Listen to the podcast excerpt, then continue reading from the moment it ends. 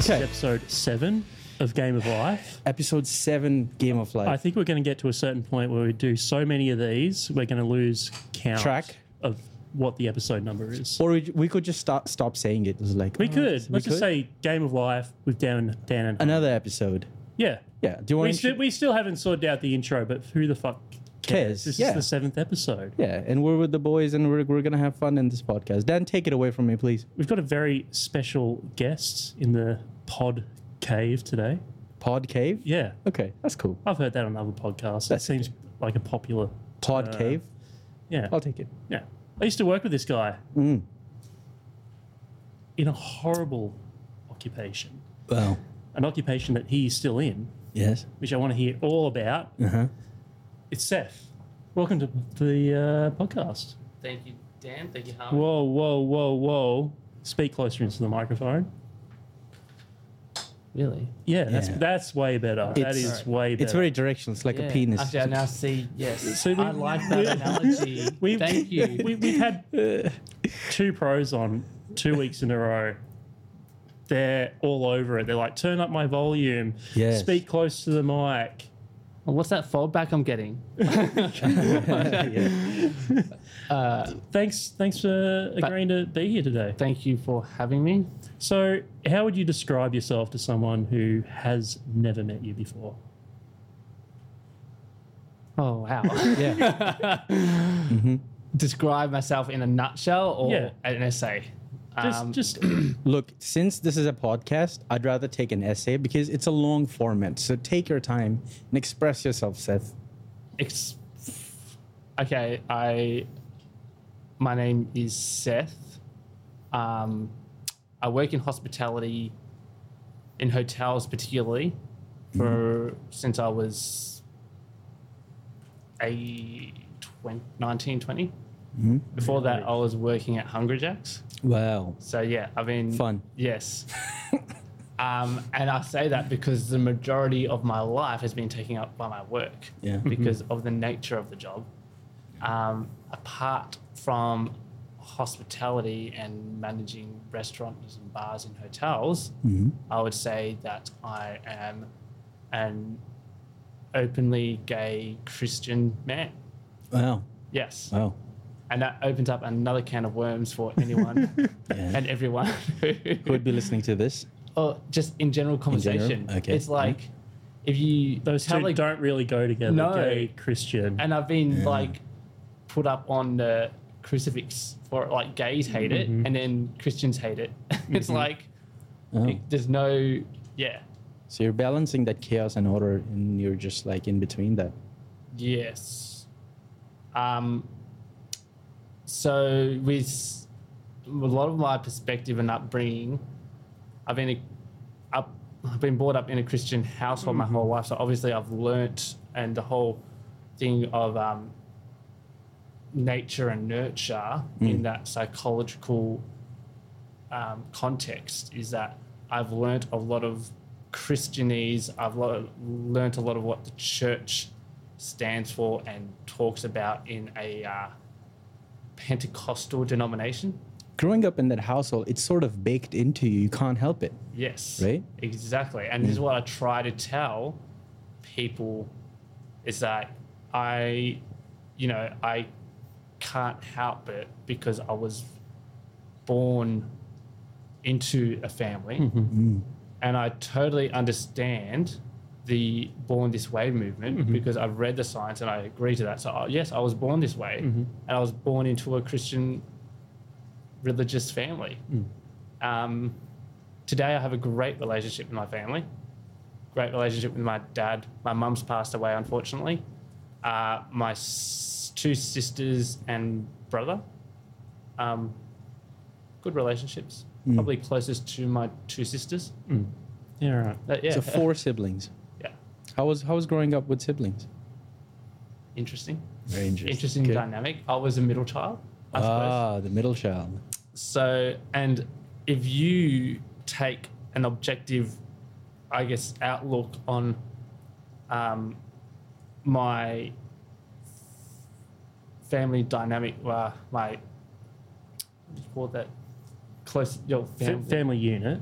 units. Yes. Yeah. Dynamic's the right word. No, no, no, no, just yeah, the ones that you're right. like grown up with. Immediate family. Immediate, immediate thank you, family, immediate family. Yeah. Okay. So if you just took an objective look at that, mm. um, you would see that mm, a lot of my siblings are introverted mm. or not on the social um, outgoing spectrum. Mm. Like they like to keep to themselves. They're not secretive. They they hold a normal conversation and stuff. Mm. But I'm very much loud, proud. I need to be heard. Mm-hmm. I need attention. Mm. And I think that comes from the middle child syndrome. Mm. So I have a younger sister, but above me I have an older brother and an older sister. sister yeah. So that's where that comes from. Right. Yeah. Mm. Right. Okay. So Seth, where did you like? Let's go back and take it from this from the beginning. Where did you grow up?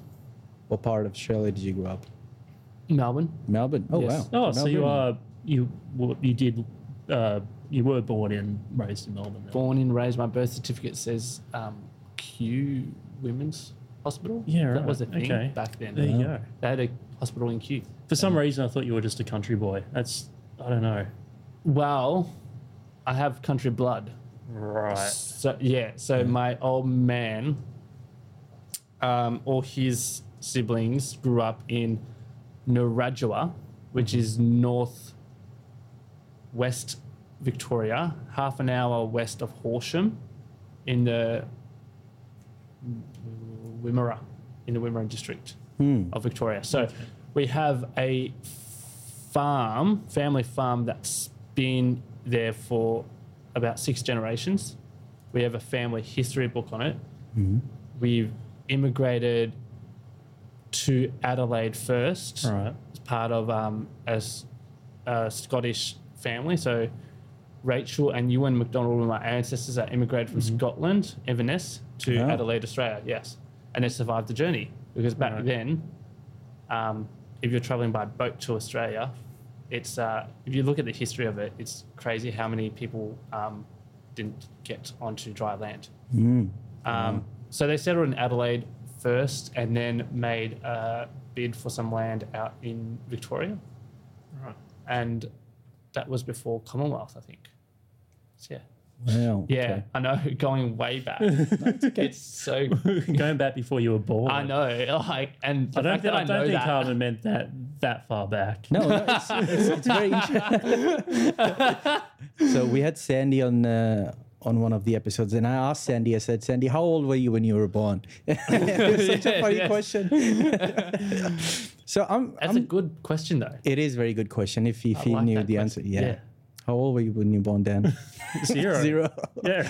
Um, Seth, how do you how do you got to know the ancestry of you? Did you do like an ancestry test, or was it like the information is passed on uh, through through your um, father or grandfather or, or back? Uh, the second one, like the uh, information, family history and information is passed on through the McDonald side. Mm-hmm. Uh, sorry, my dad's side, I should say. Mm-hmm. Um, that's, they're very proud, if that's the mm-hmm. right word. Like mm-hmm. they're very, I mean, we aren't religiously proud of our family history, but we have some concept of it and what mm. it means for us. Um, there is a great playwright called Inheritance that I studied in high school mm. that's a very interesting read into um, having land in the family for several generations and um, what how that mm, identifies the upcoming, you know, like the new breed of family members and mm. how it divides mm-hmm. a family and how your identity is sewn into the land and stuff like this. Mm. Um, it's this that I can, like after analysing, reading this book in V C E, that, you know, you could really, and, and part of the context of this uh, playwright is um, Aboriginal rights and mm. their land. Mm-hmm. Um, and it's like, and one of the characters is Indigenous, and it was just like eye-opening, and that's when like the whole ah mm. it's just like so that's a chapter in, you said, when did you read that? V C E. What's V C E? ah. you ex- yeah you, you you can explain, because I, I yeah I, I didn't graduate in um yeah in in Victoria. In Victoria. Yeah. I graduated in New South Wales. So did you have H S C? I did have H S C. Yeah, okay. So it's the exact same as yeah. H- high school certificate, oh, which that stands for. V C E okay. is Victorian Certificate of Education. Yeah. Oh, so like high school and last two years. Last two years. School. Oh, yeah. okay, okay. So secondary. So year eleven and twelve. Year, year eleven yeah. and twelve. That makes sense. Yeah. Okay. So you read. So that's a chapter in the in the books that's been that that's taught to. Um. Yes. So that's good. Yeah. That's it's good. There's a whole variety of yeah. books that if you learn and you paid attention, like I did, I was a massive nerd. I was the only guy mm-hmm. in our lit, English lit class. Yeah. Wow. Okay. Which were full of females. Mm-hmm. But I mean, it was. Oh, maybe one of two guys. Sorry. But it was very eye-opening, and just I was a big nerd into in terms of like history, history, literature. Mm. Favorite subject was home ec, so cooking. Mm. Went down that whole chef mm. cooking career path and realized it wasn't for me, and switched to bar and front of house mm. management. Oh, did you ever try to get into that? So you said that yes. you lo- yeah, okay. So I did an apprenticeship. No, it was before I did an apprenticeship. I was doing. Um, my careers teacher at high school had mm. got me into a program called V E T, mm. uh, which is called, which stands for um, Vocational Education and Training. Mm. So you do a certificate two in a trade of your choice while completing your V C E. Mm. It's an interesting um, thing, but not a lot of schools have it. Is you got to have the right structure in place. And so I started doing cooking in a commercial ki- kitchens. Mm. Um, and I was also studying at the hospitality school in City William Angliss. I was doing my certificate two in commercial cooking. Mm. Um, and then like an apprenticeship was on the table, on the cards uh, for me, because the head chef, exec chef thought I was really hard, good worker, young blood. Um, they needed someone to work, and uh, but I kind of didn't know that at the time, and I quit, or I didn't. I s- said I wasn't after that. I didn't want that work, basically. Mm. But back then, I didn't know what I wanted because I was eighteen, yeah. nineteen, mm-hmm. and I was like. Um, but I knew from having being exposed to that. So I think I came out as gay when I was seventeen mm. and being exposed to the back kitchen environment in the hospitality industry, mm. it was very masculine, very, I wouldn't say homophobic. They were, they were very straight boys club kind of thing, but they weren't homophobic. It was, you felt out of place mm. as I did. And I was like battling that, uh, that spiritual journey in my head, whether I, uh, whether I'm gay or Christian kind of thing. And mm. so that didn't really play out. And, and these affected my life decisions and choices, I realise now. But I didn't really come to a conclusion about that until I was maybe twenty-two. Mm. So while you were young and sort of struggling to make a decision career-wise, you're also a bit struggling with the with the sense of your identity mm. and just getting to know, like, okay, what do I want? So you had two major dilemmas in itself as a very young kid. Yes. Wow. Yes. Okay. It's crazy. When you look, like, as an adult, you mm. look back on it and you're like, what the heck? Did those decisions that you made that time, well, of course, they shaped you into who you are today, but would you have, if I if I give you the opportunity to go back, reverse time, what different decision would you make now as an adult? Because you've lived through those experiences with the choices you made at that one specific moment. But if I give you the option to go back and be like, okay, Seth, you can change your decision. What would, what decision would you make? Would you change anything or would you not change anything? I would choose to probably come out sooner or mm. have that choice of not being ashamed and full on, because I wasted a lot of time of it yes. over it and mm. I probably hurt some people along the way. I see. Um, so So in high school, I was testing the boundaries whether I liked girls or boys. Mm. So I went out with um, a couple girls. One of them was in junior high school, so I wasn't really thinking about that then. But mm. later on in senior school, mm. gosh, I found, sound American. Um, I actually dated a girl and said I broke up with her after maybe eight, twelve months because I'm like, nah, can't do it because I'm gay. Hmm. And then she said she kind of knew anyway. Wow. Yeah. I can't believe how someone else can tell that. Like, Seth, you're the first gay person I'm ever talking to. And it, it's just, I never happened to bump into one. And I did sort of had a very short conversation with someone who was gay, a friend of a friend. And he said, I'm very masculine for him. And I didn't I didn't get that, what he would. Very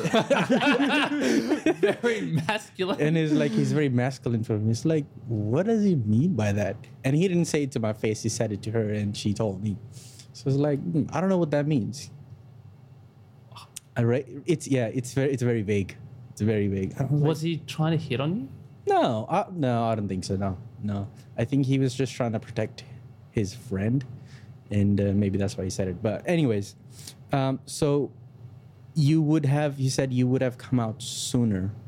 So how, what age were you sort of testing? So you said high school, right? Yes. So, oh my God. Um, so high school, I was very much... Uh, so you see the dilemma. I was very religious. I was going to church every week. Mm. I was in the leadership of the church. Wow. Yes. So you were in that very strong community of people who were sort of like, no. Yes. And you were just in that, in that yes. forked road. And that's what was so um, counterintuitive into me coming out. Mm. And whoa. It is a big topic. What you got to understand is the... No, it's... Oh, my God. I watched a Netflix doco mm. the other day about yeah. it, and I broke down in tears. Wow. It's mm. called Pray Away. Pray Away. Yeah. Mm. Um, and there was a lot of truth in... It's done in an American context. Mm. But for Australian... Australia's so much smaller than America, right? And we don't get that much media attention mm. and hype and stuff as America does. Mm. But the documentary felt very much at home with what was going on in the Christian church and community at the time. And the documentary is about uh, ex-gay conversion therapy mm. and mm. how it was born in the seventies and how it died out and fizzled out into in like two thousand nine, to, maybe later than that. Mm. Um, and... When I was at high school, when I was, there was still that stigma of homosexuality and coming out. Today, when I'm managing my staff at work and they, they're like, it's a new generation, it's ten years mm. or so apart, mm. and the new generation has no knowledge of this stigma. For them, yes. they've got lots mm. of friends that are L G B T I Q plus. Mm. Like, and it's, they don't turn an eye towards it. And it, for me, that's a shocking new culture because when I was growing up, it was like there was still that stigma. Hmm. Um, but also when I was at uni and I was came out as gay and all my high school friends, I think, were like, that's not a surprise. Hmm. So I wasn't, I, re- I came out when I was seventeen to my closest friends. I didn't come out to everyone. I probably came out to everyone at uni. Hmm. Um, and that's when um, that was all exposed. But yeah, no, it was very interesting. Um, how does how did your peers, your family, respond to that? Was it a positive, a semi-positive, or a completely negative way? Or how how was that journey? Because there's gonna be one or two people listening to this you might know, you know, that could uh, that could listen to you and be like, okay, don't, yeah. It's, no, no, no. okay. It's like, no, no, no. It's like you, my head gets racing. But you're right. You're right. It's yeah. like, um, and I'm very open to talking about this. I'm talking about it because Um, what was the question? See, you okay. got my head racing. It's like okay. my how my family reacted, or my friends. Essentially, yeah. that's what I asked. Yes. Um, and your peers or your friends? So my friends, very positive, mm. because I came out slowly to my closest friends, mm. um, and my closest friends kind of knew before I did, mm. and so they weren't surprised. My older sister wasn't surprised. She was very positive. My younger sister wasn't surprised. She was very positive. Mm. My older brother did not talk to me for maybe about a month. Mm. Um, but I knew he, like, I predicted his reaction. Yeah. It was very interesting. Um, my dad broke down in tears mm.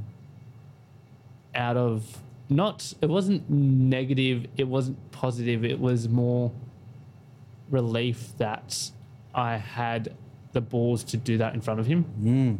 Um, he was very, pr- I would, yeah, maybe proud of that. Fact. I could talk to him about mm. that, and mm. I was in that, that had that relationship now.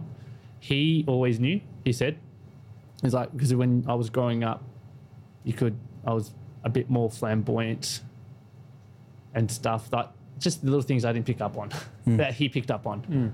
Mm. Um, but it was a funny thing is it's like he's like. Uh, that's uh, I'll never have grand grandkids from you. okay. That, that was you... that was his like he's really he's got two sets of grandkids at the moment. Mm. One from my older sister, one from my um, older brother. Mm. But for me and my younger sister, he's lost in getting any extra grandkids. Uh, he's funny. He's very much a family man. Family man. Yeah. Yeah. Um, But it's my, um, and then it's on that same note, my peers, my Christian peers, mm. some weren't so receptive and some were. Um, and that was the hardest for me, I think, the church. Mm. Um, but it was as I, as I predicted, like you have... mates for and friends you have a close circle for a period of time in your life um, but life goes on and period and time changes mm-hmm. and those circles of influence or your closest circles kind of change, change. over that time mm-hmm. and I have to bring myself to understand that you know some friendships don't last forever, even though you mm. think you, I don't know, you were the closest thing, and this little stigma or this one thing draws people away. Like it's just um, and interesting because what I told my dad and the way I kind of went around it is like I'm still the same guy. Mm. I'm still Seth. I have the same quirks, the same personality, the same kind of hard work ethic. Just I have a different sexual orientation than you mm. um, because I prefer penis mm. rather than pussy. Essentially, yeah. yeah. You know, like... I'll take it. Yeah. Sorry, it's getting too serious. No, that's good, man. Look, I love asking these hard questions because, as you said, it makes your mind race, and then you open up. And I think there's there's value to it for yourself and for others. Yeah. No, so absolutely. So what about the time after it? So I'm guessing because when you make decisions, you sort of go in a wave. And when did the when did the good times start happening? When you like, I'm I'm guessing you're with you're with someone uh, at this moment. Yes, um, my part. I've been with my partner Stephen for about four and a half years, going on five in June. Mm. Um,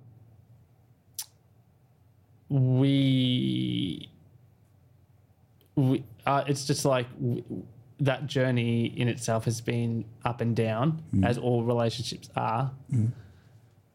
Um, and. I mean, they, they they were fun times. Um, we lived through COVID together. Mm. That was very interesting. Um, I met him um, at a bar in Fitzroy Collingwood. Mm-hmm. Um, so we m- met organically, I guess you could say. That's very interesting. You said organically. I like that. That's very good. uh, a lot of a lot of people I know meet over Tinder or online. Yeah, yeah, yeah, yeah. Exactly. Um, which I love the fact that we were a remnant of our generation that could meet in person. Mm. I don't know. That's still something. But yeah, he helped me come out to my family. So I think we started dating before mm-hmm. um, I came out. Yeah. Turned on while Sandy was here too. I was yeah. like, what is that sound? it. I think it uh, takes takes the temperature gun. And yeah, it does sound like a dishwasher machine gun. So, sorry about that. But no, that's hilarious. Yeah, I was counting on Dan, but Dan's too deep in your story. Yeah. So I was like, oh, I'm it just getting very serious. It was getting serious. Okay. Yes, so you met uh, your partner organically. Oh, yes, um, but the good time started before that, I think. Okay, yeah. So, like, I was living out of home in Mill Park, working at uh, the Park Hyatt in Melbourne. Um, did that for seven years. Met some great people. I'm still friends with them today. Mm. That formed the basis of, I guess, my adult friendship group and circle. Mm. Having worked there for so long, meeting all kinds of people, mm. um, it's very interesting. I've got lots of, I know, contacts and stuff. The hotel industry is very small as well, mm. in Australia and globally. Um, but I just remember having these kind of deep conversations with people still then, like people who I was working with and they went to the same church as me, or they were Christian going to another church, and they kind of grappled with like asking me questions about my sexuality or my orientation. Um, and that was when I kind of understood my spiritual identity or role, in a sense. Like, people are always going to have questions about it. Mm. People um, in a positive and negative context, but it's how I react or choose to respond to those questions. Um, and like, I would always leave a, any conversation in a positive light. Like, mm. I don't get angry very quickly. I'm very patient, you know, and a lot of the time they wouldn't respond in a negative way, but the way they communicated it was just like very abrupt kind of thing, very blunt, I guess. So mm. it kind of came across as like, well, it might be on the attack, but no, not really. They're just generally curious. Curious, yeah. Mm. Um, and the only reason for that as well is because we worked in a fast-paced environment that you didn't have time to mm. sit down and talk like this, mm. right? Um, So, and I remember the, these friendship circles and the groups, like you'd work all hours of the morning, um, you do weddings and conferences, um, and you'd go out for supper in mm. the in the city at three a.m. and the only thing that's available is China bar, sorry, or um, Korean fried chicken, mm. um, and those, or H S Bs or kebabs. Yeah, yeah, yeah. It was, it was that. Those were the good times where those um, memories and friendships, I mean, formed, formed, yeah, and yeah. remain to this day. Like, um, I'm trying to sort out a uh, catch up with a few of them um, in the coming weeks, just to say hi, because mm. like we have that. It's like a bond of unity that you stood together through the most difficult working conditions and times. That's what Dan alluded to in like the worst industry uh, or hos- or.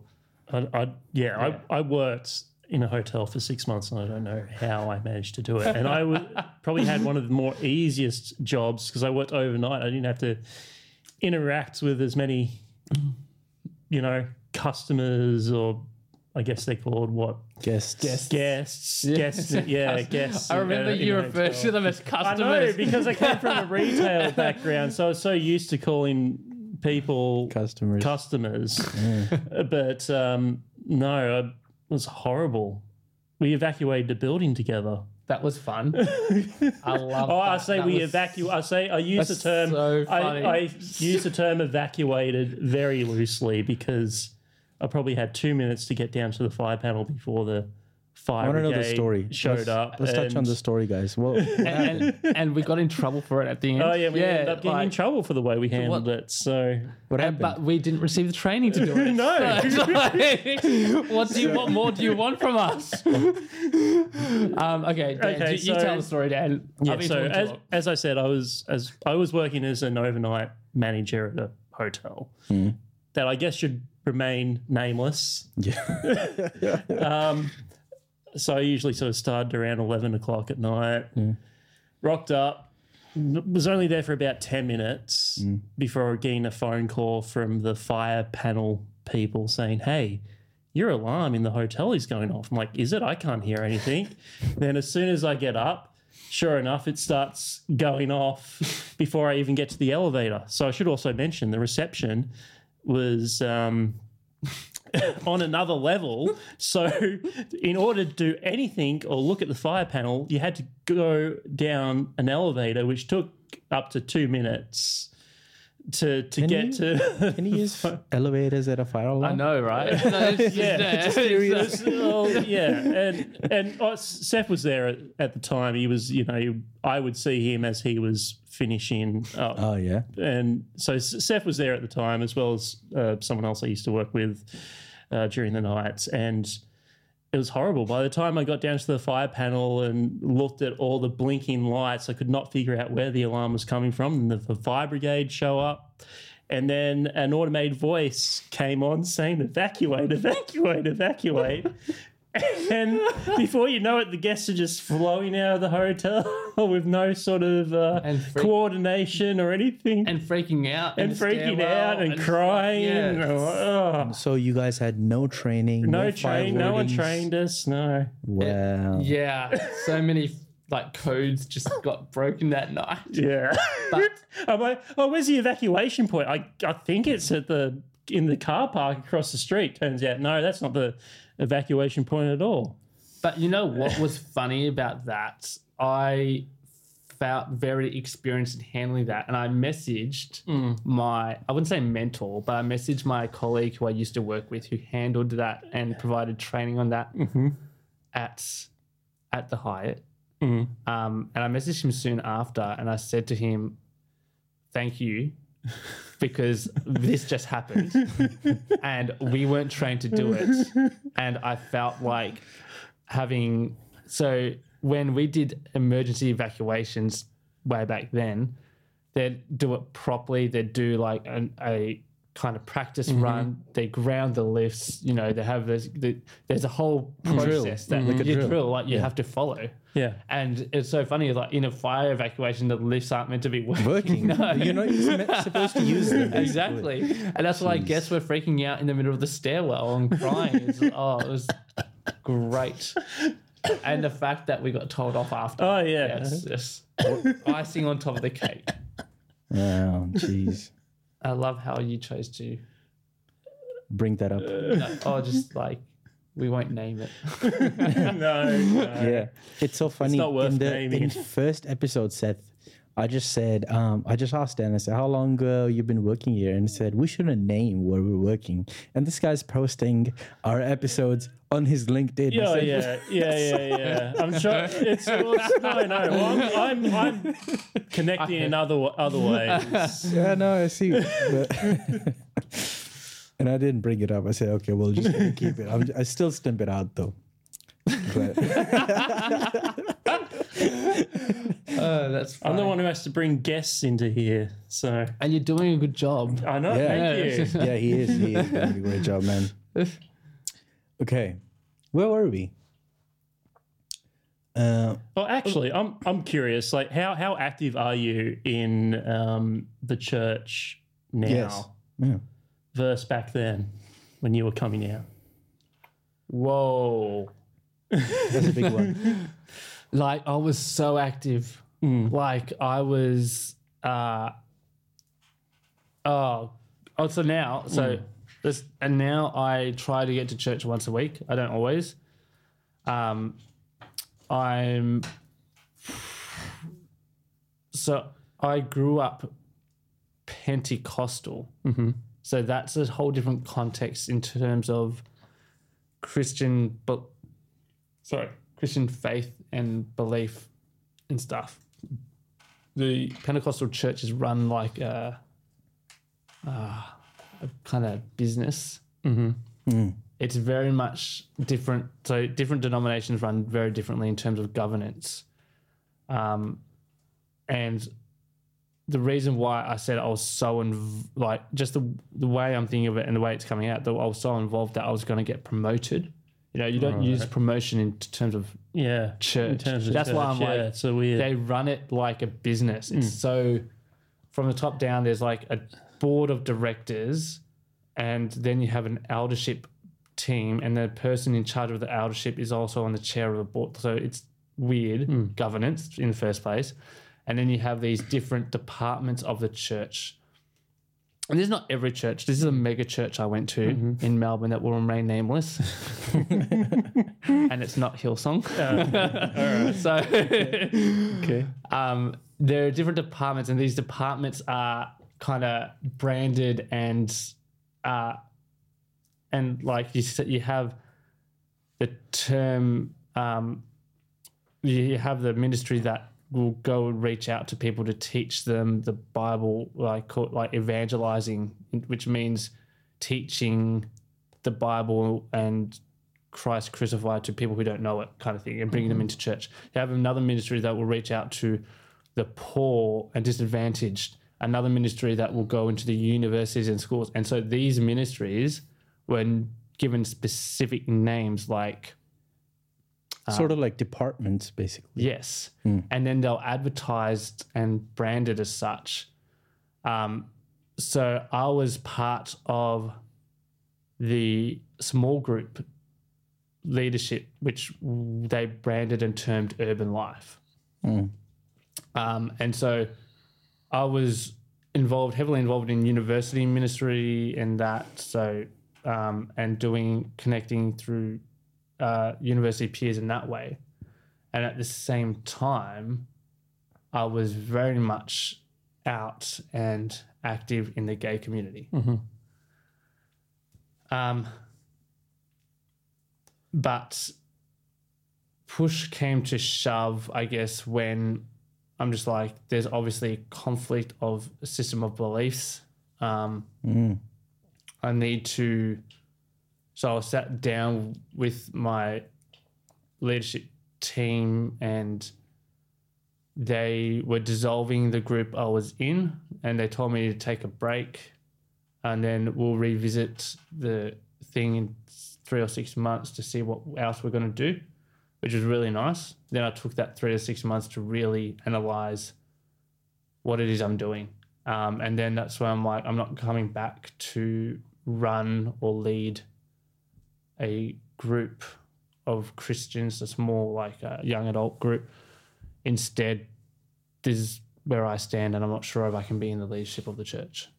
Mm. And I sat down with two church leaders to say that.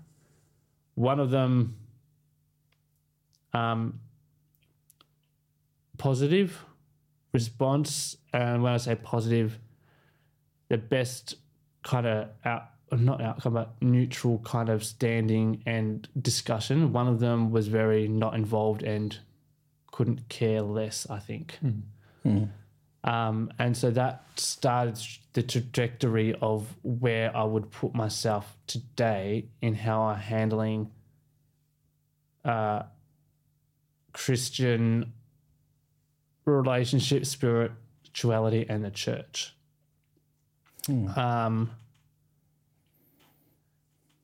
Yeah, uh, like today I am still trying to find a church to belong to. I am investigating part of the Uniting Church. The Uniting Church is very progressive, very liberal in their theologies and stuff. Um, but there's also like the Anglican Church is becoming more progressive and stuff. There's independent churches out there. The Pentecostal church is still very um, conservative and and uh, just non-progressive in their approach to anything New Age or L G B T I Q. Mm. Is this very much an active pursuit, um, or or do you get sort of overwhelmed with with life and, and work? Is, uh, is it something you're still sort of pursuing from week to week, or is it something very much... Um... Re- I'm very much pursuing it week to week okay. because I need that. You do need that outlet. Yes. Still, like, I, you know? I've come to... like I've gone without it for twelve months, so for t- twelve months I haven't been to church. Um, it's been a good time to breathe, I guess. Mm. Part of that is like, so during COVID, so COVID was a great, like I was out of work for a long time, but I was still doing church online. Right. Yeah. Um, and being involved, uh, involved in that kind of context. Um, and this is a church, this is, now we've moved on from the mega church. This is a small community church out in Preston. Mm-hmm. Um, their senior leader knew everything about me. He was the positive response person in my discussion way back when. Um, and he's really, like, good. I know, like, yeah. I, mm. he is someone I look up to mm. still today, even though I don't really go to his church anymore. I want to ask you a very interesting question. Let's take church out and let's take... everything. Um, Fuck, it's hot in here. Yeah, it is hot, right? Yeah, yeah. Turn it on. Uh, the last, yeah, that one. That's This'll it. This will be an edit point. Or we can leave this in. That's How okay. the fuck do you... That's it. Just leave... fucking sound? Just leave it. Oh, you can't then. Don't, don't worry about it. It's okay. It it'll is what be, it is. It'll just, it'll just be a... Um, I think. It'll just be a nice uh, background. Background. Uh, what's sound. It, what's it called? What's the word? White noise. White noise, yeah. White noise. I mean, a lot of people go to sleep. We, we can take our shirts off if you're that hot. No. Okay. Is that too annoying? Is it? I don't know. Can you turn it down? No, well, hold on. Um, I think when he's sitting like that, it's you can't hear it, can you, Seth? No. I can't hear how, was it facing the other way before? Yeah, it was. Do you want to face it that yeah. way? That way? No, I actually, fa- it was facing that way. Okay. But just because you're sitting there, it picks up from your mic. Yeah, maybe I'm the only one. Can you can, can you hear it in yours? You're the problem then. Yeah, fair enough. It was worse no, before. It was, it was like yeah. a dishwasher. Okay. Yeah. All right. And I'll just turn your mic down a tiny bit and I'll increase yeah, yeah. the volume yeah, while yeah. I'm editing yeah. this. Okay. Okay. Where okay. were we? I had a very interesting question to Seth. Better be interesting. It is interesting. I said it's interesting. Let's take out church and let's take out your daily life and every day. Let's just get rid of everything. What's what's your what's your relationship to God like? Wow. As an as a as a as an individual. Yeah, that was funny. Yeah, knocked my mic over. Sorry. That was a very serious question, and that happened. I love it. It's good. Like, what's your relationship like with God? I mean, as a, as an individual, because I grew up in a Sikh family, in a religious family, and uh, I understand so not what you're going through, but some sort of psychology of religion and spirituality. I, I understand that concept. So I want to ask, like, what's your what's your relationship like with God as an individual, as Seth, when you're by yourself? That is a very good, interesting question. Thank you. Um, may I say, though, that a lot of people won't understand that... Um, it's so interesting that people don't understand a personal relationship with God still. Mm. Which is which is the most important yeah. thing apart from everything exactly. else that's they've built up. That's, um, that's my opinion. And what helps me grow up and come out and stuff is that notion of it's your journey with God, it's your personal relationship with God, and mm. how you, how everything else from your view of life and your output and stuff flows from that personal relationship with the God that you believe in. And mind you, you asked me the question how my relationship, how I view my relationship with God, and I don't want to say that I um like everyone's view is different. Mm. Um and I have grown up with um I've grown up in a Christian society that has helped shape that view. And when I say Christian society, I mean, I'm talking about the morals and values that our um, system, like the laws and stuff that we grew up with, and the culture in Australia. Mm. So very much my outset of my relationship with God has already been Um, understood from that context of having grown up in that society. Mm. Um, and if I had grown up or was born anywhere else in the world, it'd be totally different. Mm.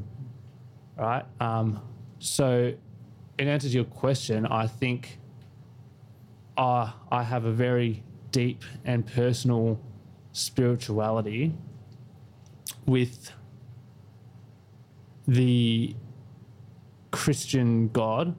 Um, I say Christian because we say view God um, in Islam, Allah, or hmm. um, Jewish culture, Adonai, various names of God. Um, and I say Christian God just for the sake of my own individuality. Mm-hmm. Um, I very much have a strong sense, even like right now, I guess, in my heart of hearts, wherever I go, wherever I walk, it's um, a strong feeling, a spirituality of of just uh, fulfilled, not fulfillness, but um, deep and perpetual uh, understanding of where one stands in the context and structure of space and time. Mm. Fuck. I know, sorry. I don't know how to, like... I was... I lost you. Whoa, on... that just blew my mind. I mean... Uh, yeah, because... I... Sorry, I just, like... It's just... You're trying to articulate those... I, I see what you mean. It's like, that's a really big question. And to it break is. it down into simple terms, I'm comfortable with who I am mm. at this point in time. I'm comfortable with my past because I realise I can't change my past. And I look forward to my future because I don't know what is going to happen.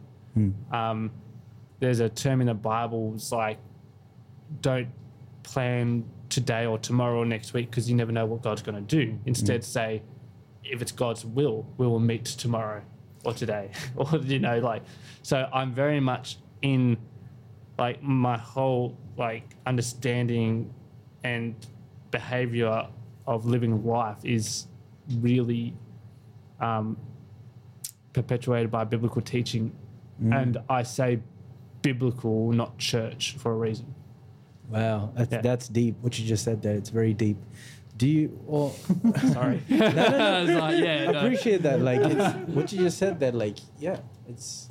I, I can get really deep real quickly. I think we've had some late night no chats. No pun intended, I guess. No. Yeah, yeah. This is um, this is what what I had when I worked at the hotel. Yeah. Not to this this level, but um, you know, you only scratch the surface there. Yeah. Yeah. Guys, we're we're an hour in. how about we take a quick break and we'll talk about what, what future holds for you. So, from memory, our last conversation was your relationship with God, which you explained. That was very deep, Seth. That was very deep. That's why we needed yeah. a break. We needed a break. Like, no, I got to clear my head. Yeah, that was a good head clearing space. my my closest friends are like, they, they do that too. I'm like, get too deep for them and like, Seth, wow. Just, no, it's like, that's why, you know, alcohol helps a bit. Mm, it's a social lubricant. The, ah. Oh, Mm. I like that. Where'd you get that from? Joe That's... Rogan. Joe Rogan. So I did. I did get it from Joe Rogan. Do you mind if I steal it? Yeah, yeah. Go ahead, man. So, yeah, it's not mine though. Social. So I'm pretty sure I've heard that, that many times. It is a social lubricant, yeah. and it's such a sophist. Like it, he said, as like, yes, it is. It's a social lubricant. But alcohol's never been my thing, honestly. So I was like, it wasn't uh, a thing until you got to Australia, right? Yeah. Well, I started drinking when I was twenty-three. Twenty-three. Yeah. Okay. And I was in Tasmania. I wasn't drinking. And I was like, man, you know what? I'm in the region that makes one of the best wines in Australia. I don't know about the world. But I was like, I got to try some. So I started with wine, not with beer or anything. So I'm still a wine fan. I don't know what my thing is, but I'm not a big drinker or anything. Thank you. What? I love wine. You love wine? Yeah. yeah I love wine too. Wine is it's something best. very it's something about wine that is like hmm. It's sort of it's very mellow, it soothes me a glass or two. I don't I can't if you ask me when was the last time I drank wine, I, I'd say it's been more than six, seven months. It was a couple of hours for me. it's, no, what, what's fascinating about wine is that you can get the same type of grape from the same vintage, mm-hmm. from the same region, mm. and it'll taste entirely different. Wow. Based on the science, though, because you learn this all through wine school and stuff. Like, it's very scientific on why they taste different. It's to do with the mm. minerals in the earth and the and the weather that it's exposed to and stuff like that. Would you say you're a wine snob? If, you, if it, is it safe to say you're a wine snob? Um, I would put hipster wine snob in front of that. Mm, hipster so wine snob. I'm not a wine snob that I've uh, my one of my colleagues is French, mm. and I'm hipstering him up a bit mm. Mm. because I say, you know, you don't need corked for wine, because over there in Europe everything's corked. Corked, yeah. In Australia it's screw top, mm. um, and he can't get this in his mind because he's really he's fresh, right? Mm. Um, and I'm introducing him to new ways of drinking wine. And how Australian wine culture is different from European wine culture, mm-hmm. and mm. stuff like I'm chilling a Pinot Noir yeah. in the fridge. Like mm. he's just like, he thinks I'm from the devil. Like that I'm chilling a Pinot Noir. He's like, you can't do that. I'm like, you can, and I will. And this is what it tastes like. And he's like, wow, it's not too bad. Mm. So it's, yeah, it's, I, I will drink wine from a water glass as well. I'm not, You're not too fancy. No. Yeah, you just, just want to have the taste of it. Eh? I'm not as well versed in What's, wine. I'm more since yeah. since you're since we're at that topic, I might as well just get some uh, knowledge from you. But what what's with wine glasses and what's with wine? So how how uh, would because uh, man, look, I'm an idiot. As I said, I'd literally drink out of a mug if I have to. Yes. Oh, absolutely, drink out of a mug. Okay. Does uh, it make a difference in yeah. taste? Okay. S- um, Not taste, but mm. for aroma and okay. wine glass. So different types of wine glasses for different types of wine. Mm. Um, I could go through them all, but I won't. I'll just use an example of a standard wine glass versus a Pinot Noir Chardonnay wine glass, which is that wider, bigger wine that everyone kind of knows those two. Um, mm. So in the industry, we will... The consensus is you get out the fancy, big, nice Pinot Noir glassware for mm. the people who buy the expensive Pinot Noirs and Chardonnays because it just looks nice mm. and a bit fancier. It's a touch on the extra money they spend on the bottle. Mm-hmm. Uh, but does it taste it? It does it make it taste different? No. Mm. It it does make it... Uh, smell different because you have a bigger volume to swirl the wine around. So when you do that, it aerates it a bit. But the has little to do with taste, has everything to do with the smell. And the aroma of it. Yeah. Wow. Interesting. I think I knew that already, but it's just like, is that true? So some people would, some experts would debate me and say the aeration makes it taste different. Um, no. Mm. Not a big difference. Okay. Yeah. So. So what about fun, Seth? What do you do for fun? Like, do you like to travel? Fun? What is fun? Yeah, what's fun? What is fun when you, you're a workhorse? Yeah. How, well, how, how do you find fun when you I, when I you do, work a lot? I do podcasts for fun. Yes, sir. I, yes, sir. Yeah. I, well, for fun, I, I like okay, I like traveling. Mm-hmm. Don't get me wrong. You have to save a lot of money for that. one hundred percent. Um, I um, drink. I like drinking because it's cheap. Mm-hmm. Um, but it's a social lubricant as well. Um. I go to the gym, I guess. Yes. I'm very health focused. So apart from work, sleep, and maintaining a relationship, I will, and spirituality, mm-hmm. I will go to the gym three to four times a week. I have a personal trainer, mm-hmm. an online personal trainer who um, helps with that. Uh, but it's very hard to do, once again, in the industry that I'm in, because you work anywhere between sixty to seventy hours a week. Wow. Well, how does how does fitness help you in your daily life? Does that is that your um, way of, you know, relieving stress, or how the, how does it help you in day-to-day life? Why because, is fitness fun? Yeah. Why is fitness fun for you? Thanks, Dan. Um, it releases a chemical called endorphins from mm-hmm. in your brain, which is a happy feeling, um, and it's associated with exercise and keeping a well-maintained mental health, not just physical health. Mm. Apart from that, it is an outlet for stress, anger, and extra mm. energy that I have. Um, yeah. Uh, but because there's... So alcohol is a depressant. There's no endorphins in that, right? Mm. So you've got to balance and keep a healthy life. I'm not... I don't drink so much that I fall into a depression or that I'm an alcoholic, but it's just maintaining that um, social and healthy life. Like uh, I, ru- I try to go running every Sunday morning. Mm. I have a friendship group that do that on the tan track. Mm-hmm. Um, and that's really fun. You focused, you've got a goal to achieve.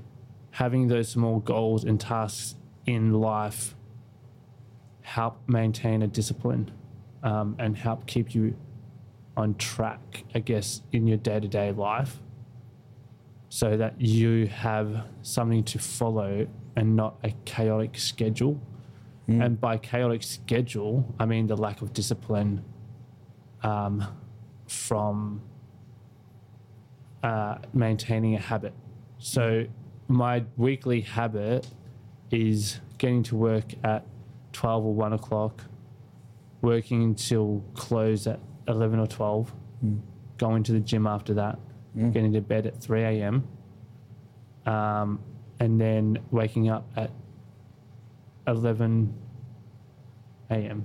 It's a. Is that a big part of your life? Like, if what happens if you don't go to gym? Does that affect you, mentally, emotionally, and uh, physically? I guess. Yeah. Um, I've only been to the gym twice this week. Mm. So minimum is thrice. Um, I'm, but that's purely because of different scheduling. So I've had to, I've had doctor's appointments and and had to get up for car servicing. So just those things that the doctor's appointments, not every week, mm-hmm. you know, so that's every couple months. Mm. So that means they'll just have to forego a, um, gym uh, session or yeah I mean so it's not like I am devastated. I feel the effects, so I feel more tired and lackluster. hmm. But um I mean I have a very you only live once kind of mm. attitude. Mm-hmm. Yes. Mm. So the, my world doesn't end if I can't get to the gym. Mm. you know, since you're into fitness, you must be into nutrition. That I'm just assuming it, because I think they go hand in hand. Yes. So what do you like? Do you focus on diet, or do you like, do you diligently prepare your diet? Are you disciplined with your diet? No. Okay. My I hope my personal trainer isn't listening. Like, I'm a call. I Seth love nutrition. What did you say? Yeah. What did you say? Uh, um, I love, I love keeping on track. Mm, my fitness pal. No. Um, I look. I'm. There are different goals that you can do in fitness and health. My goal at the moment is bulking. Bulking. Bulking, which means you're gaining muscle mass. Yeah. So you have a kind of freelance kind of eating schedule, or like you can eat whatever you want because you're trying to bulk. Gain weight, yeah. Gain weight. Mm-hmm. If I was um, cutting, tre- shredding. cutting, shredding, you know, it's different. You're not mm. eating as many carbs. Um, you're as only you eating would. protein and nutrition, like healthy stuff, which I did for a while. I was doing that for uh, a few months mm. from October or September. Mm. And I hated it. You didn't. You didn't like the cutting part. It was. It was much more tricky. It's difficult. It's very difficult. Yeah, because there's so much flavor in carbs. And and there's something about cutting weight that your body or your mind would crave the exact same things to push you back to the same state, because your body fire alarm goes off. Like, well, you want to get back to where you were. Mm. So you crave those things, you crave those uh, carbs. And I generally work in food and beverage. Um, I love food and I mm. love wine, and I love pairing the two. Wow. So like that's how I'm got myself into the industry I'm in, I guess. Mm. So all your life you've lived in Melbourne? Do have you traveled and well not traveled, have you lived anywhere else? I haven't lived anywhere else besides Melbourne. Mm-hmm. That's not to say I'm open to the idea. Like, I'm at the point in life where I'm getting sick of Melbourne, mm. but also I know everything Melbourne has to offer as well. Yes, and that's exactly why I asked that. If you've lived in Melbourne for your life, you must know a lot about Melbourne. So what are your favorite eat out spots? Like you said, you're into food, and uh, I love food too, but but spicy one, of course. And and what's what I what would be your recommended top five eat out spots that you think like, okay, that's top tier food? Oh my goodness. Um, Put you on spot? Top tier. Anything with a hat. What does it mean? Anything with a hat. So in Australia, mm. we don't have Michelin star restaurants. Have you heard of a Michelin star? Yeah. So Australia don't have this. Mm. They have hats. Everywhere in the world has a Michelin star. The Michelin star was designed by Michelin tires mm-hmm. as a way of telling travellers Um, where was good to eat, mm-hmm. um, where was safe to eat, and they'd have a three or five star system. No, I think it was three. One, three. two, three. Yeah. And you know your Michelin. You know your. Oh yeah, yeah. Of course. So Australia, for some reason, doesn't don't doesn't have any Michelin star restaurants, mm-hmm. but we have a one, two, three hat, which is rated from the Good Food Guide, I think. What's is that? Does it is it a terminology? H A T hat, or yeah. it's just it's just called. What, what do you know? What it is? So it is. You're given a point system similar. So you get these um, secret shoppers, or these people who rate your restaurant or or cafe or something, mm-hmm. um, and you got on a point scale. Whatever points you're awarded will determine the hat outcome for your re- venue. Mm. Um, and usually they're associated with the chefs, not the venue. So you can get one score for the venue, mm. but if you get to a two hat or three hat, the chef will take the credit, not the venue. Venue. Mm. So that's why when people new venues, hotels and stuff are hiring, if you have that, you've achieved two hats on your resume, mm. you're much more employable. Mm. And it's the chef that gets the credit um, because he creates the menu. Menus. He creates the um, cleanliness and hygiene. And that that's, I mean, um, I have a, I'm going for a job interview mm. that is a new hotel opening in Melbourne. Mm. They have a two-hatted chef. That's what they're referred to as. Two-headed chef. Heading up their restaurant and wine bar. I never knew any yeah. of this. I had absolutely no idea about hats. I thought... I thought for sure I would have known about that working from in a hotel, but... You only worked for six months, though. Yeah, I know. And you weren't in food and beverage. Yeah. You were in front office. Yeah, fair enough. Yeah. Like, Australia doesn't have Michelin star hotels. Like, doesn't Sydney even? Um, again, again, I had mm. no idea. No. But really? Yeah. Geez, okay. I know, right? Mm. It's so crazy. It's crazy. Like, I think Sydney has to offer one of the best places to eat, or, or Melbourne. Okay. No, Melbourne does. Melbourne does, you reckon? Melbourne is the food capital of the world. Wowsies. I why, thought it was why the coffee would, capital. Why would... And, and I'm just I'm just reading this off of a, like an article. Again, no clue about food. Uh, I'm a very, very... Um, I don't like to experiment. I stick with my basic stuff. But when it comes to food, there's so much out there that I haven't tried enough to be even to just comment on anything. So you're the expert here. Sydney yeah. is a want-to-be Melbourne with food and dining. Wow. Really? Yes. Really? Okay. I mean, mm. that's the coffee and dining and food culture of Melbourne. There is, so... Oof, when you travel to Sydney, like when I was there, mm. it was hard to eat anywhere past ten p.m. That's mm. true.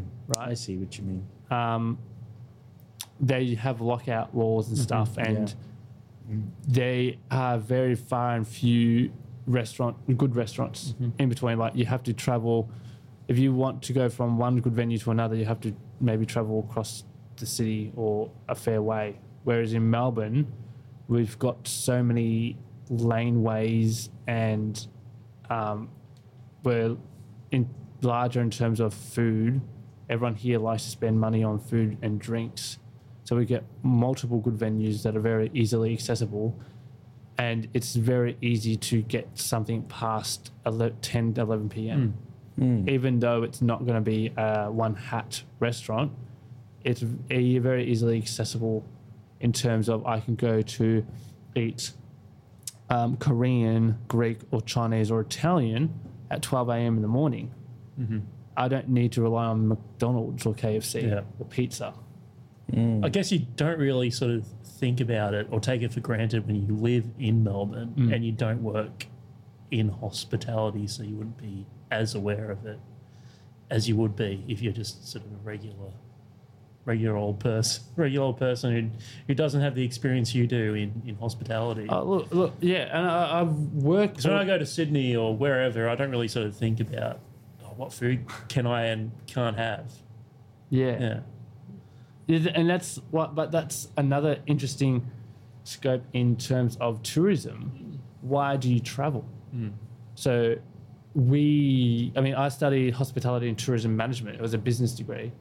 Um, we studied the behaviours and patterns and psychology why people travel, and they travel for different reasons. Um, and when we call, we end up with this notion of the experienced traveller. So what experience is the individual after? Mm. They will go towards what, what. So you have people that travel for business. Mm-hmm. They're obviously doing business in those parts of the world and stuff, but when you're travelling for leisure, are you wanderlust, sunlust, um, which just refers to what experiences do you travel to, cold places or sunny places? Do you travel for dark tourism, um, or do you travel, dare I say, sex tourism, which is an actual thing? Mm. Um, mm. And, you know, it's when I say sex tourism, we get a bad taboo kind of notion And there is the dark side of it, but there's also a legal side to it. Um, and there are other avenues. I like when I refer to dark tourism, we refer to people who go to the killing fields, Nazi camps and stuff, who want to go there for the dark exposure to yeah. these to to see sites what the history, history. Has. It's mm. crazy. Mm. True. Um, so. I purely travel for food and adventure and sun. Mm. I hate going to cold places. So someone who's fresh in Australia, or well, let's say Melbourne, what again? Coming back to the same question, what do you? Where would one go to have that amazing experience of food? Attica. Attica. Mm. What? Explain to me. Up, oh, of course, I've never been there. What is it? Is it like a what cuisine? Sell is them it? In a way. They'll sponsor this podcast. Atlas. That was good. Attica, Atlas. Um, I think I've heard of it, but uh, again, okay. So, Atlas is. Uh, let's start with Attica. Attica is just a. Pretty sure it's they offer. A degustation menu. So when you look at, if you're looking at nice food mm-hmm. and you want the experience of food, mm-hmm. when we refer to um, a good experience and food and stuff, you got to try and understand what your motivation is. If you want the fancy, the best of the best kind of You're create. You're going to somewhere where the chef is an artist. Mm. He doesn't just plate up a food of pasta on a bowl. So you're going to get this seven-course degustation menu paired with wines. It's an experience. You don't choose mm. what you're going to get. The chef chooses for you, mm. and that's that's like that's when the chef and the venue is so celebrated and so recognised that you as a customer. You can't go in and say, I'm gluten-free, celiac, or vegan. I mean, you can do that, and the chef could do it for you mm-hmm. if you give them enough notice. But if you just walk in... So Attica, for instance, you, ha- you have to book seven months in advance wow. for that venue. Yeah, seven right. Seven months. Oh, it could okay. be less. Yeah. Could be less, but it was at one point in time, mm. you couldn't just get there the next weekend because they had limited seating. Mm. Um Atlas is a bit more, um, they've got more of an a la carte menu, I think. Um, and these are all in South Yarra Paran area. Mm. Um, and that bases cuisine off um, global global um, kind of proportion. So they, they, it's called Atlas for a reason. They, it's like the global Atlas, and they produce cuisines from all over the world mm. and give them an like Aussie Australian influence. Mm. Um, having said that, I've never been and dined at these places because I don't have the time to. Okay.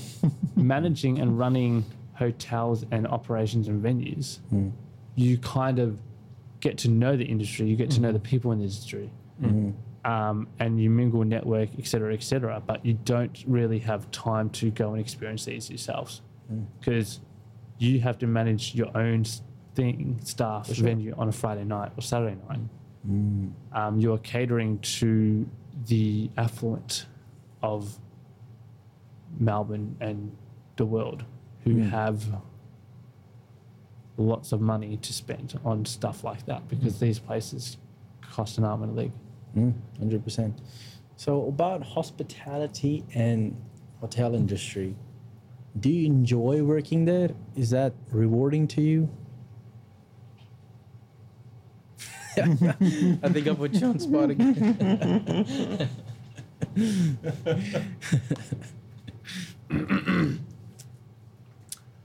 Hey, look, we don't want you to get fired because if someone listens, it's like, yep. I love my workplace. You love your workplace. I love my boss. Yes, he's the best boss. Just quote, best. I love. quote, quote Sandy. I'm contractually not. Yeah. By legal binding contract. Uh, I can't um, say that. That was the best contractual obligation. I can't. I was like, man, that's so Sandy. I I okay. I love the, the, the industry is rewarding. Mm-hmm. The industry is very rewarding. You get to meet a lot of people. interesting people. Mm. Um, I wouldn't have met Dan if I wasn't in it. Mm. Um, mm. It's, you w- meet people from all walks of life as well, and by and it's like you kind of there are negatives and positives like every workplace, mm. but what I like about it is that I'm not sitting at a desk a lot. Yes. Mm. Um, but the further you go up in management, the more you find yourself tied to the desk, which mm. is like, I, I want to do that. I want to climb the ladder. I want to, but also at the same time, it's like, but I don't like the desk. Mm. You want to have a more active role yes. in what you're doing. Yeah, I love the active. I love operations. I love the floor.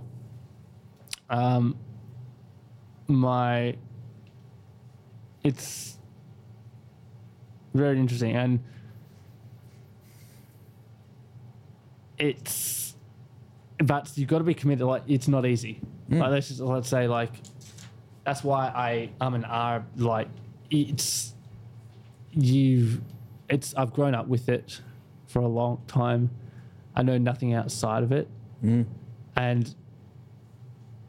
My, my my friends refer to me as um as a legend in the field because I've stuck at it for so long. Most people will go on and do other things. A lot of people go and do banking mm. after hospitality. Wow. And I'm just like, how can you do that? Banking, just mm. sitting at a teledesk. It's polar opposite because you're always, well, I mean, because you're always on hands and you're always moving around, and banking would you just be just sitting there yeah. at the desk. Yeah. But, um, yeah, it's hard work. Like, it's for three to four hours of one day, you're in a, uh, what my boss referred to as a boi- broiler cooker. Like, it is just constant service mm. for three to four hours. That's six p.m. to nine or ten p.m. You're pushing out drinks, food, taking orders, cleaning... Um, resetting tables and stuff for the next people to sit in, um, and anything and everything that could go wrong will go wrong. You have to fix that, and you have to fix that in a timely manner because you've got a thousand staff asking you every single question under the sun that they should know what the answer is, but they have a particular situation or a customer that has this particular problem. Mm. And at the same time, you've got meals that need to come out from the kitchen and someone who's having experience with the F L O S machine, you know, yeah. and a, and a, at the same time, uh, someone is ordering a wine bottle that is not the same vintage as the what's said on the menu mm-hmm. or, you know, all these problems kind of clusterfuck mm-hmm. in one service or one night, and it's just a very emotional roller coaster. Mm-hmm. Um, to manage um, a restaurant. People and you need to keep calm. And you need to, mm. like, mm. I need to keep calm and cool and collected mm. under these circumstances, situation. And this is the reason why I've ended up drinking a lot. And I love drinking because it's like a solution after service, after hours, after, like... Such a relief when you get a chance to... Yeah. And you just think, like, at the end of the night, like yeah. last night, I'm just like, I need a bottle of red. Yeah. Or, like, I just... it was, like, last night was a bad night. But you're also we having to maintain a composure as well in front of all these younger people that are... Yeah, my staff are, like, I call them my kids, um, and one of them was exposed to some managerial issues, and I felt so bad for her. And I'm like, I protect them as much as possible. Mm. And... It's interesting when you protect the your staff mm. from issues in management. Like, I try to protect them, and I think I do a good job because they kind of have no clue what's going on. Mm. And I'm like, wow, I I think that I am very I can be very emotional, and I can be very like um uh, it just, you know, if you could read me, you'd say you'd see like um, Seth is upset about something, but usually I do a got, good job at hiding that. Mm. Apparently, all my staff just aren't good at reading. um, but yeah, and then last night, some, one of them was exposed to something, and um, she's made this really sarcastic comment, and I laughed. And um, but that was the first time, I guess, like that they realised the um, lack of communication. Do you plan to grow into that industry, or do you think that future holds something else for you? I'm open. I am at the point in my career where I can go further, and I've got the numbers and the backing to prove that. Mm-hmm.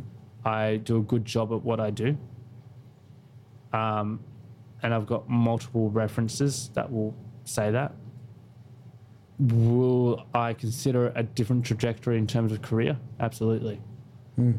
Because I'm still young, and I um, I don't, I don't know, like I don't have, like I referred back to you only live once. Mm-hmm.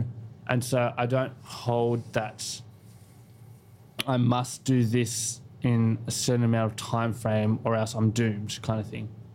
I've liked to say that I've hit my goal so far in life in terms of my career, but if something came at me from sideways, like opportunity, you just mm. have to grab it by the balls. Mm. True. But do you desire to change that industry? And if you do, what industry do you think you would jump onto next? Um... Is it always going to be hospitality? Or, I mean, I'm not saying, I don't think you'll ever go to banking. um, hospitality can be mean many different things. What do you think of when I say hospitality? Well, you're working at a hotel. I mean, I'm I'm guessing you're the manager, so there's like shit tons of staff working under you, and you have a venue at a place. Um, there's a function, something that's going on, and uh, yeah, I guess when I think hospitality, restaurants, bars, that sort of thing.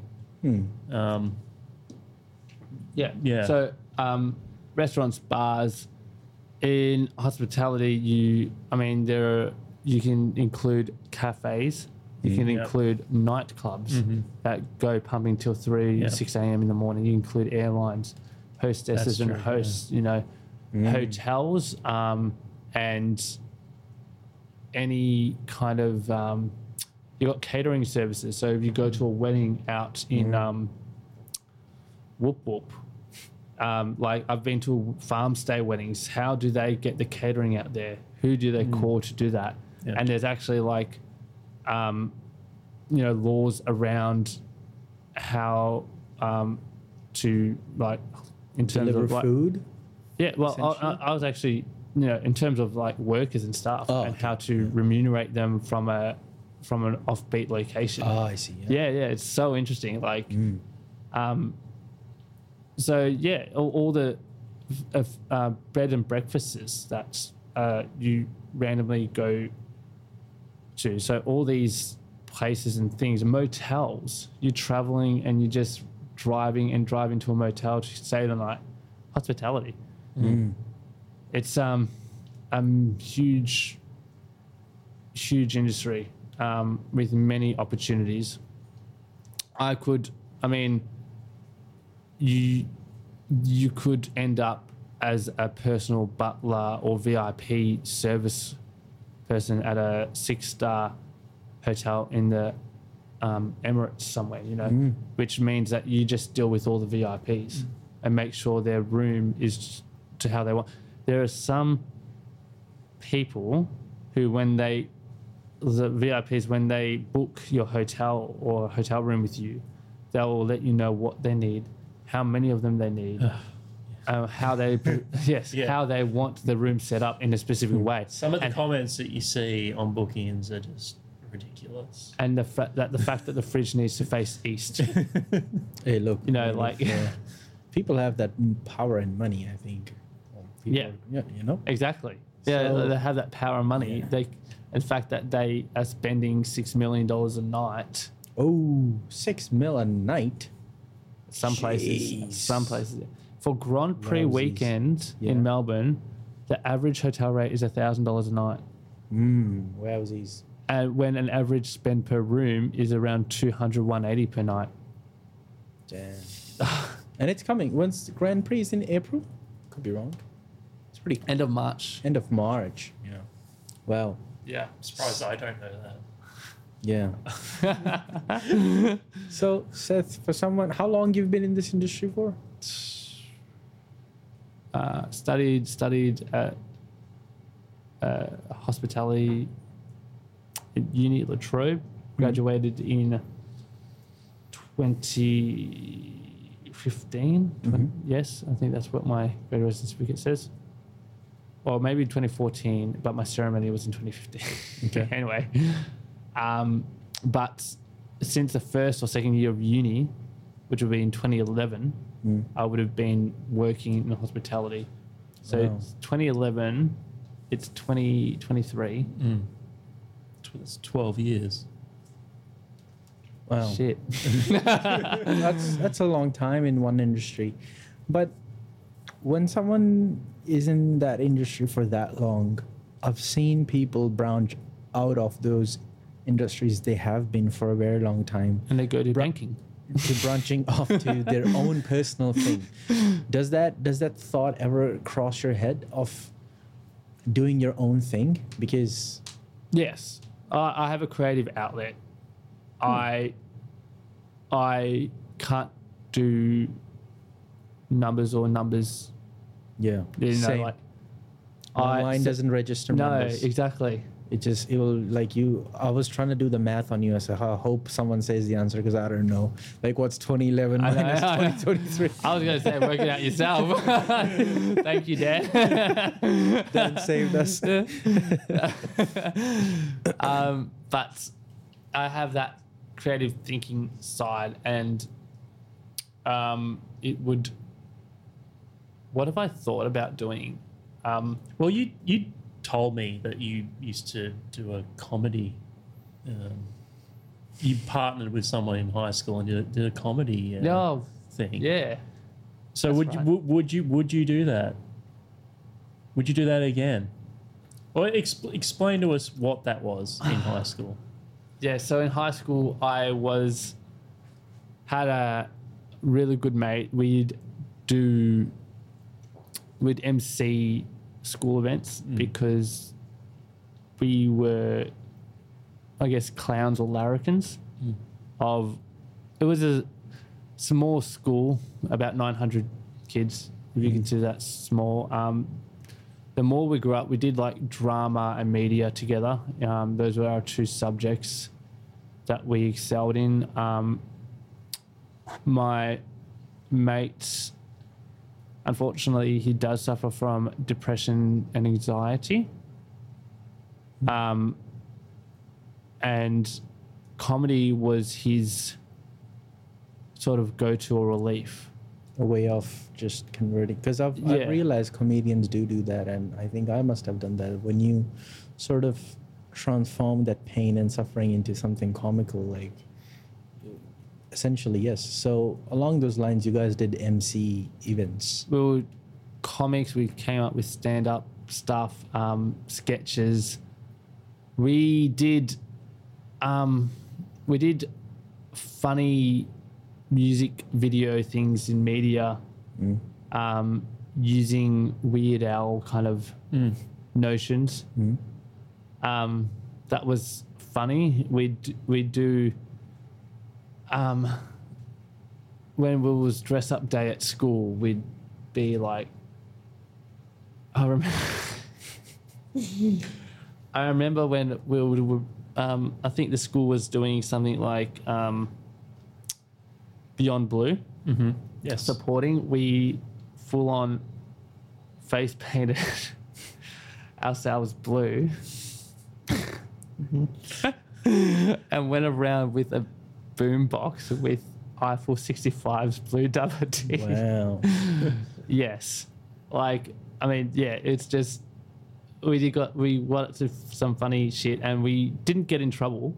Mm. We were very well supported, um, and yeah, we just we were experimenting, I guess, what um, could have been in terms of comedy, and we we both had two very different um, humours or different sides of comedy. Mm-hmm. Yeah. Um, and that's what kind of was really good in terms of we kind of met and collaborated together. Um, I always thought, like, we could do something from this, but um, I'm going to do something practical as well as a backup, which was uni. Um, and I just, unfortunately, my mate just got himself into trouble. Mm-hmm. We won't go into. Um, he's not very public about that, but um, things kind of went sideways. And mm. so I thought that... So you deviated from that point yeah. of you... Get. Do you think you could have actually gotten gotten in all your chips into that?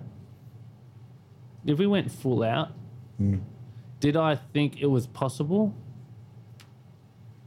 I had a small inkling. I didn't hold one hundred percent belief, but mm. I'm like, this could go somewhere. We gave mm. it everything we got. Does that creative side of you still exist as well? Would you be able to do that again with someone someone else? Oh, with someone else? Probably. Do you see yourself doing it in coming years? Let's say for some, well, if not hospitality, then what? That was my essential question. Yeah. Um, if not hospitality, um, let's just say banking. Well, what do I do? Like, I was, I finding finding ways to, um, you know, use the creative energy you've got. So, um, comedy is one. I was thinking like, um, like also. Like, because I'm so into gym and health and fitness, mm-hmm. like that was would be also another avenue. Another avenue, mm. yes. Um, and how you create, um, I guess, Coach. How do you motivate and encourage other people mm. to achieve their goals? And then you start heading to the personal trainer territory. Mm. Well, I remember when I worked with you, you were very sort of... Um, fixated on what they were doing right and what they were doing wrong on their on the hotel's social media accounts. So you yes do, do, do you think you could take that fitness thing and motivate people through social media? Yes, so I'm currently testing those waters. Mm. Mm. I've got um because you're very much sort of testing what you could probably do instead of what they were doing with their social media when you're working at the hotel. Did I tell you that? Yeah, yeah, many times. Yeah. So uh, you'd be very critical of their Instagram account and you'd be, no, they're doing that all wrong. That's a horrible do, picture. Do you, I want to do it this way. Do you remember the influencers?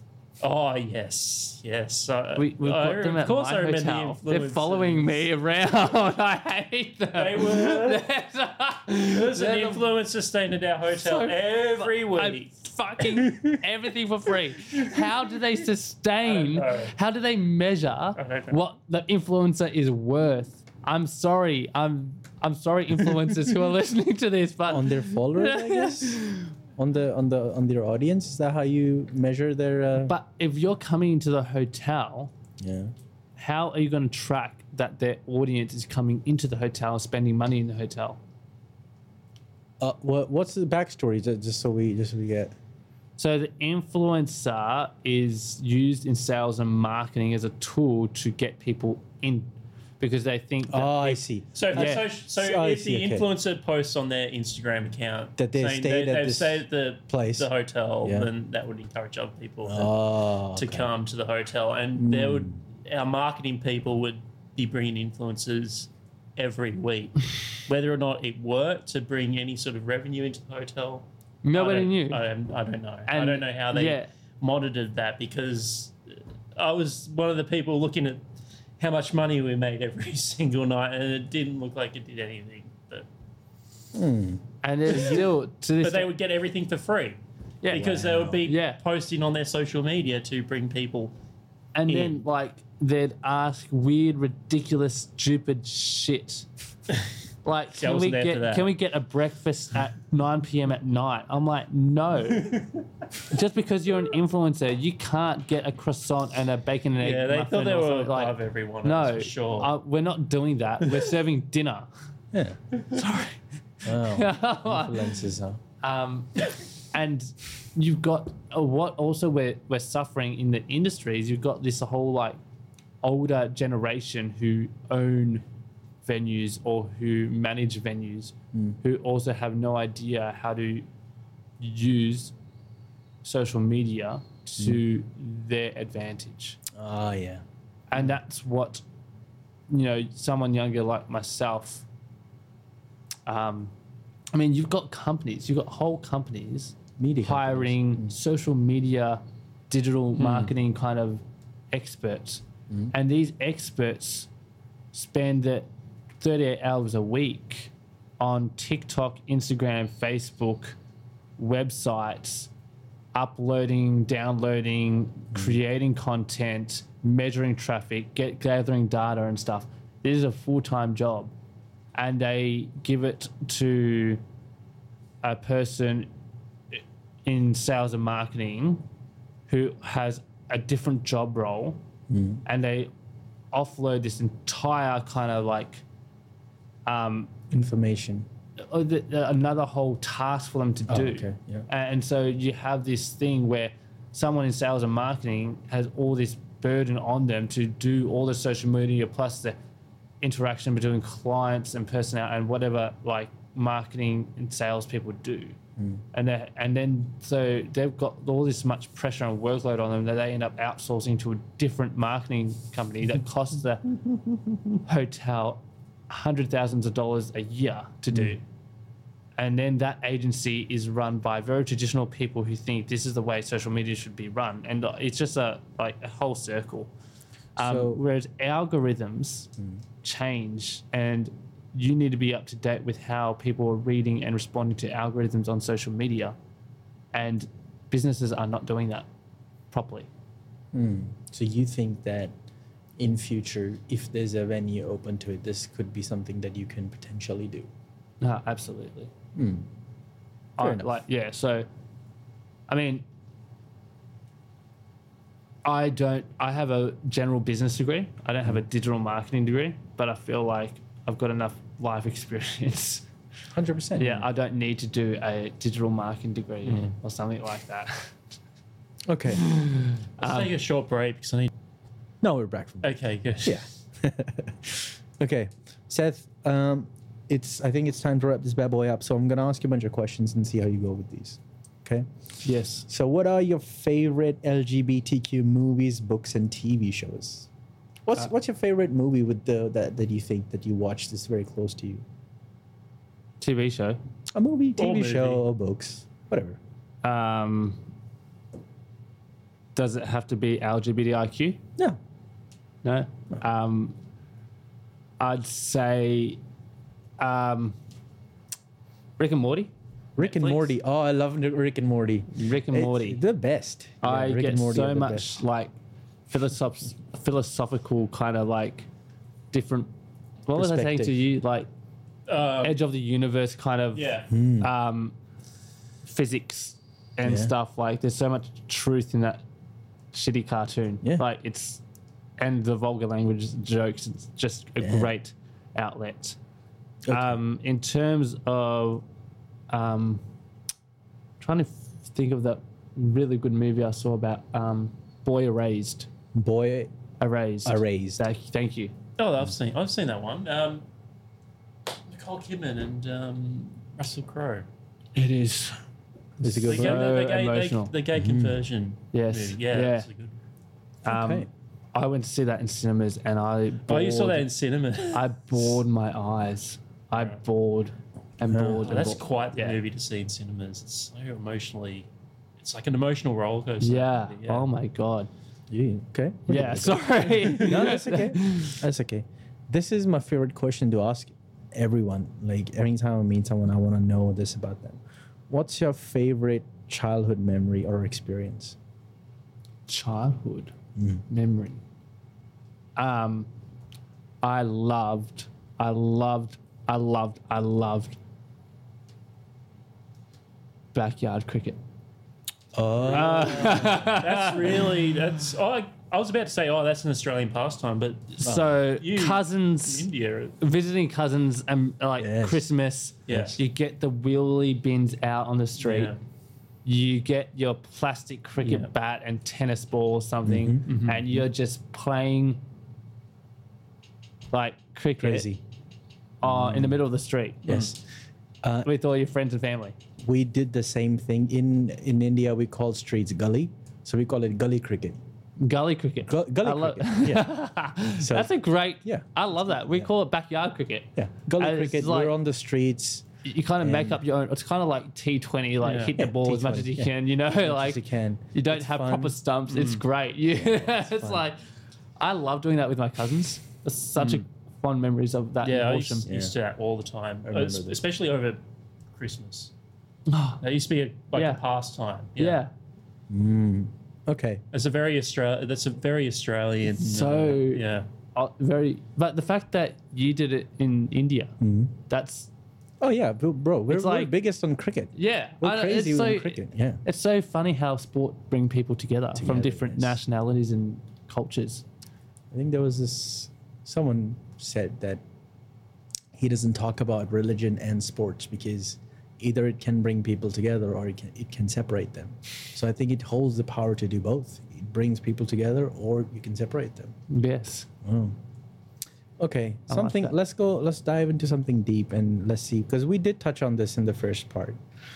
What advice do you have for someone who's struggling with with their sexu- sexuality? Um. Who is struggling at the moment with their sexuality? Something that you would, uh, you would, uh, an advice you would go back in time and give to young Seth, because that's sort of similar what I just asked. Yeah, um, it would be um, to not hold other people's expectations of you. Don't live up to other people's expectations, because at the end of the day you don't live up to their kind of judgment. Mm. Um, or you, you I mean we, we perceive it as we kind of criticize and judge others, but you can only judge yourself mm. for what you do, the way you behave, or what you wear. And though that is easier said than done, I understand that young people will have to live with their parents because they can't afford to live outside of home. Mm. So in terms of that, and if you've got really s- strong uh, religious or otherwise culturally um, beliefs, and yeah, just those parents who don't are very homophobic or very traditional, then I mean hold hold on until you can escape that, I guess, reality that you need, so they don't have to accept you, you accept yourself. Mm. And they can catch up when they realise that they've uh, missed out on you once they've made that perception and judgment. So what I did, I I mean, I held up as long as I could because I always thought I was going to get kicked out of home. But that wasn't the case. Hmm. I was still living at home and I was gay. Um, I've heard stories of people getting kicked out of home. I've heard stories of people taking their own lives. Um, and it's a very sensitive and big issue because I'm very, like the whole religious, gay, homosexual thing is, there's a lot of suicide in that context. There's a lot of harmful things. Um, and that's where my heart bleeds for that. Like I uh, treaded on the lines of self-harm and um, for a while, like I, I survived. I got out of that thinking. That was really at a point in my life where I was low um, in terms of how I thought others viewed me, my church viewed me, my family viewed me, and that I couldn't escape that. But my answer for those who are listening or who are struggling is that there is always um, an escape, and you don't need to fall low into a trap. And all you need to do is trust someone to listen to you.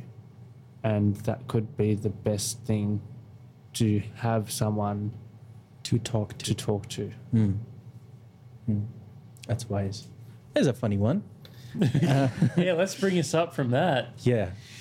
I love I love when I, whenever I've asked Seth questions, he does get very deep, and you're pulling stuff out from your personal experience. I like that. That's why I brought him on. Yeah. That's a very good quality, because I've realized you talk to people, they're so on their surface that they're, they fear to visit those dark places in their head. And I have an idea. I push myself and I go into those dark places and I want to visit that, that this is what troubled me or troubles me. And I like that you do that too, or whatever affected you when you were a kid or whatever affects you. That's a good thing.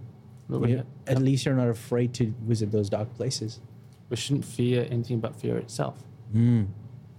True. Who said that? I didn't. I didn't. I did not say that. um, so I believe. New quote direct from Seth. Seth just made that quote up now. No, I, I got it from Harry Potter. Okay. Seth, if you were a drag queen, would you would you reckon you'll ever get into that? Or if you did, what would be your drag name? Uh, I don't know why I have this question. No, but it's a very good question because I was in Queensland. Yeah. At Turtle Cove Resort, which is a gay, the only, oh, maybe not only, there's one of two gay resorts in Australia, but that's the best one. Gay resorts? It's an is that L G B T I, yeah, it's a gay, wow. Like, it's the only nude beach in Queensland. Ooh, it's okay. Got a licensed nude beach, as well as, like, it's run and owned by gays that have really good drag events and all that on this resort. Mm. Um, it's really cool. Um, and they've got a drag costume room. And I got dressed in a dress and stuff, and everyone was saying I make a really good drag queen. One day I was really drunk and I got dressed up. I had a beautiful blonde wig. I had a really tight dress that accentuated my features. I had to put some stuffing in, in the breast pocket. It was really funny. Um, my drag name was it? I, I forgot what they dubbed me, but I mean... My name is Seth. It could be Sethalina. Sethalina. Sethalina. Mm. Um, something more creative um, would be, ah, oh, like it would have to be something like really creative, like um, um, she's a hoe or something like that, you know. I, okay. there, there's some really good ones out there. Like there's a drag queen called Ketamine. I think ketamine. ketamine. You know, um, if you watch RuPaul's Drag Race, you get inspiration from that. No, um, I haven't. Uh, anyway, but I don't think I'd ever do that as a profession. Yeah, I'd just do it for fun. Just do it for fun. Hmm. Okay, I think it's a good, uh, good time to wrap this bad boy up. I'm actually trying to think. So we have this tradition, uh, Seth, that we ask guest questions that the previous guest left them, and we also are going to ask you a question, ask you to leave us a question for the next guest. Jen, do you remember Sammy Charles' uh, question? I think it was, we told him who we were going to have on, and mm. he said, he asked, why bar manager? Yeah, why bar manager? Which you sort of covered, you've sort of yeah. covered it a little bit. I think that's why we're falling into this trap yeah. where we shouldn't ask what guests so, Sammy, uh, specific questions for the next guest. We should just ask a generic. Sammy generic asked question. me. Yeah. Why, why bar manager? Yeah. Why I'm a bar manager? Yeah. yeah. Because alcohol. We'll take there you it. go. We'll take that. We'll take that. And what question would you leave for the next guest? So tell us, Seth, who our next guest is. Our next guest is going to be Sam Peterson. He's oh yes, former yes. former comedian. He um, has two of his own podcasts. He's a frequent, or used to be a frequent collaborator with O G Australian comedians. He made a documentary um, about Fiona O'Loughlin, and he's just a filmmaker, producer in general. I thought you were going to say frequent flyer. Um, like a, name his number and the point status. He also had a heart attack at a very young age as well. Oh, we're going to talk to uh, talk to him about yeah. that. Yeah. Wow. Yeah. Um, could be anything. Could be anything. Take your time. That's okay. What did Sandy ask? What was Sandy's question to Shu? I don't even um, remember. He, I think he asked, what are you doing? In, what are you in, doing in life? In life yeah, that's and, right. Yeah, something, I love that. Something, I love that. Something, he asked something Sandy. Yeah. What are you doing in life? Yeah. All right, so I've got to beat that. Um, um, how old were you when you knew? Okay. When, when you knew what? When you knew what you wanted to do. Oh, okay. How old were you when you knew what you wanted to do? Okay. Yeah, tell tell people where where they can find you. On Instagram. um, is it um, Gay Fitness Seth? Yes, gay fitness dot seth. So gay fitness dot seth is where people can find Seth. Um, and uh, Aiden is my middle name, though. Aiden's your question. middle yeah, name. Middle oh, name. Okay. Seth so, Aiden well, McDonald. Seth Aiden McDonald. Thank you so much for coming. We appreciate you giving us our time, and we had so much fun. Uh, we did delve deep into psychology of you, and uh, we learned a lot from you as well. Um, I don't remember most of it what we did, but we're gonna we're gonna see the podcast again. It was really deep. It was really look. It was I was, really deep. I, your questions were deep, man. Thank like your, yeah. I was like, how does he want me to answer this? I will do my best. Yeah, I like I to was, yeah fight to, fire with fire. So, but, we'll bring uh, you on again. We're gonna bring you we're on again. We're gonna have some recurring uh, uh, actors. Yeah, we're gonna have some recurring guests. Recurring guests, and uh, we're gonna have you on again. Dan, you've been amazing co-host too. Thank you, Dan. Thank you, Daniel. You're welcome. You're and the best. Uh, let's wrap this bad boy up, boys. I'm a bad boy. Good job. Good job. All right. Bye, everybody. Peace.